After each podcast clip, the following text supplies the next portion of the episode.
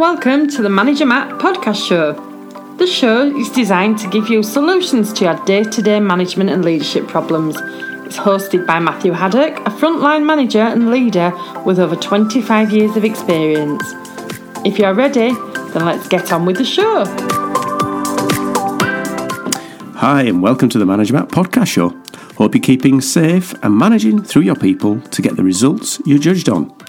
Please, if you can do me a massive favour and rate the Manager Matt podcast show wherever you get your podcasts, it will help others find the cast and hopefully improve their leadership skills. Also, if you can share this episode on your social medias, it will be really helpful for me also to spread the word of Manager Matt. And as always, please don't forget to drop me a line on whatever you want to engage on.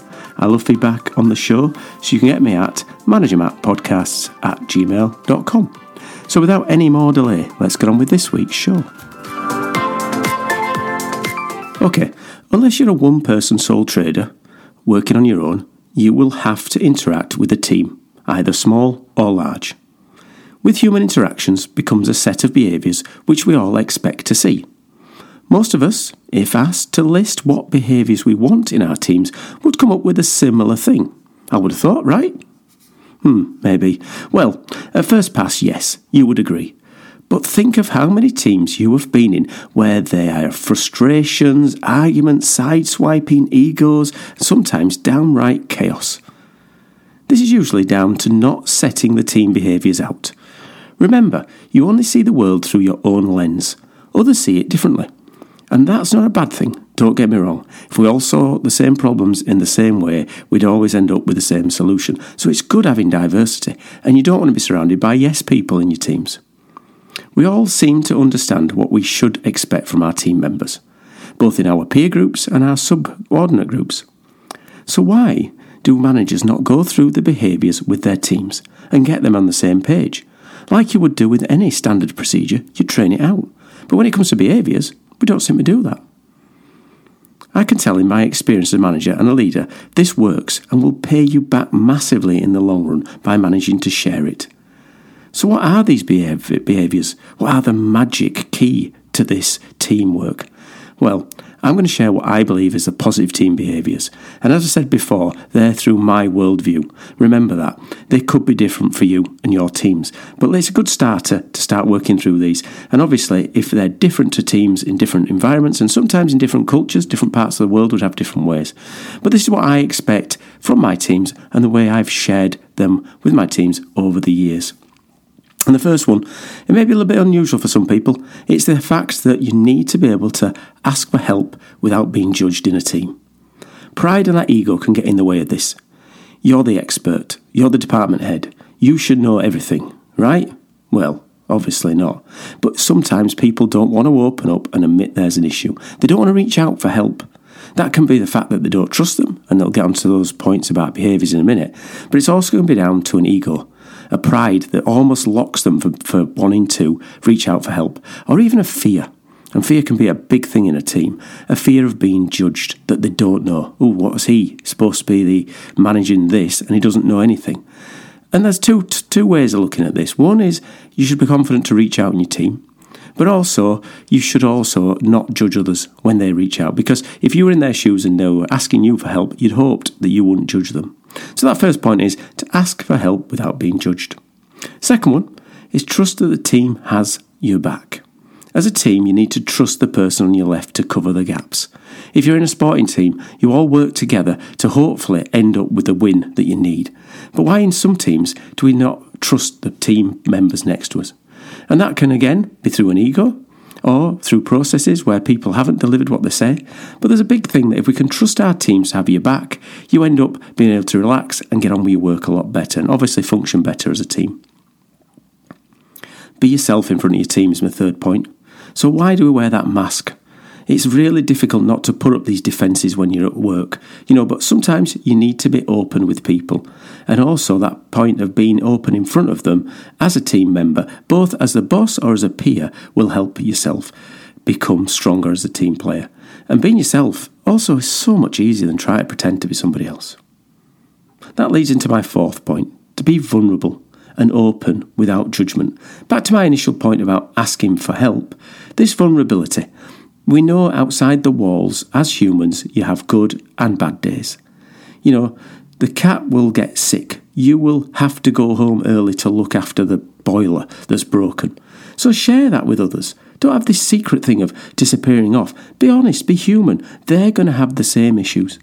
And then they can maybe help you. Back to that idea of covering the gaps. If you're vulnerable and open without judgment of others and yourself, you can then understand that person. They'll have so much going on in their world. If you get to know that person and they can be vulnerable with you and you can be vulnerable with them, it makes such a big difference in your team as a behaviour. Now, this is a good one. Something I always love to do in my teams is have a laugh and enjoy yourself. It's part of that being yourself, but you know, spend a lot of time at work, sometimes far, far too long. So why not have some fun? It's not all work, work, work. Human moments. Feel the fact that sometimes you can just enjoy yourself. Work doesn't have to be a sterile place. It can be fun. It can be a laugh. In fact, you can enjoy yourself so much getting out of bed in the morning that you actually don't realise how fast the days go. So, that point there is have a laugh and enjoy yourself. The next point, be able to take feedback from a place of trust. You can see the, um, the, the, the lines that I'm running through here. It's all about trust. It's all about being yourself, but also able to take feedback. As a podcast show, I ask for feedback all the time, but in work, I ask for feedback. No matter what the role or position, you need feedback. It should be the food of a manager. It should be the thing that nourishes you and drives you forward. So if you can get your team to open up and give you feedback, well, what a great place to be. And the last point in my sort of way of working around teams is have a debate which is about the mission and not the person. And this is one way people do fall down. It's very easy to get personal when there's someone challenging your department or the way you're working or your performance. But realistically, if you're all going for the same purpose and you've all got the same behaviours, you can push on delivering results without it become a debate about it being the right or the wrong thing at a personal level. And of course, that leads on to the fact of being able to call out when you're not living those values or purposes in a safe way, in a confident way. Be able to challenge when you've got these values in your team and you're working towards that big purpose together. You can all then, in a safe way, challenge each other and be able to call out when you're not living the values. Now, that can happen in a good way, but it also, when people don't buy into this process, this is when people will probably naturally have to leave your team. It gets to the point where they won't want to take the feedback. They can't live in that environment. And you do find some team members just can't cope with this way of working and will leave to another, maybe progressive or regressive kind of uh, leadership style. There's a few more that you really need to look at at the end of it, and that's around things like celebrating the wins talk about it not being work, work, work. So when do you have a planned celebration or when do you do ad hoc celebrations? When can you align these behaviours to the rest of your teams? So you've got a set of behaviours. When do you roll it to the rest of your teams? So they understand what you're working to as a higher team, then they can do the same about their behaviours as a lower team. And have that idea of this team has a collective accountability and responsibility for what they're doing. So we are not saying it is X's fault, we're saying it's the team. Yes, they may be accountable for that or responsible for that, but the accountability of the whole is around delivering those results. Uh, and of course, you've got to always make sure that you are in an actionable environment which will deliver the results. At the end of the day, it's great having these behaviours, but if you're not delivering the results, then why have you got the team together? And the last point is when you get to a point where people can't really get to these uh, behaviours, are they actually playing for the first team? Are they playing for the team that you're there, or are they playing for their own team? And you, as a leader, if you're in that situation, need to challenge that person about exactly where their loyalties go. Because if they're still not getting the idea of this team and the behaviours of the team, then they're not playing the same game as you. Well, thanks for listening. And as always, I'm keen to hear your thoughts on the show, both good, bad, on indifference. So please send me your feedback as it's a gift to managermattpodcast at gmail.com. I answer all my own emails and always make sure I'll get back to you within a day or two and would love to engage with you on new and old topics.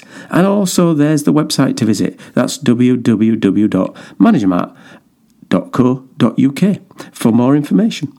Well, that's it for this week. Thanks for listening and goodbye.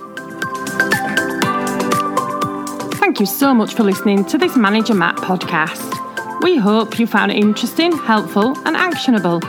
One last thing please leave a quick review on iTunes or with your podcast provider as it helps to spread the word of Manager Matt. If you haven't already done so, please subscribe to the podcast. And if you did like anything in particular, send an email to managermattpodcast at gmail.com or visit managermatt.co.uk for more content. Feedback is a gift, so let's keep giving. See you next week.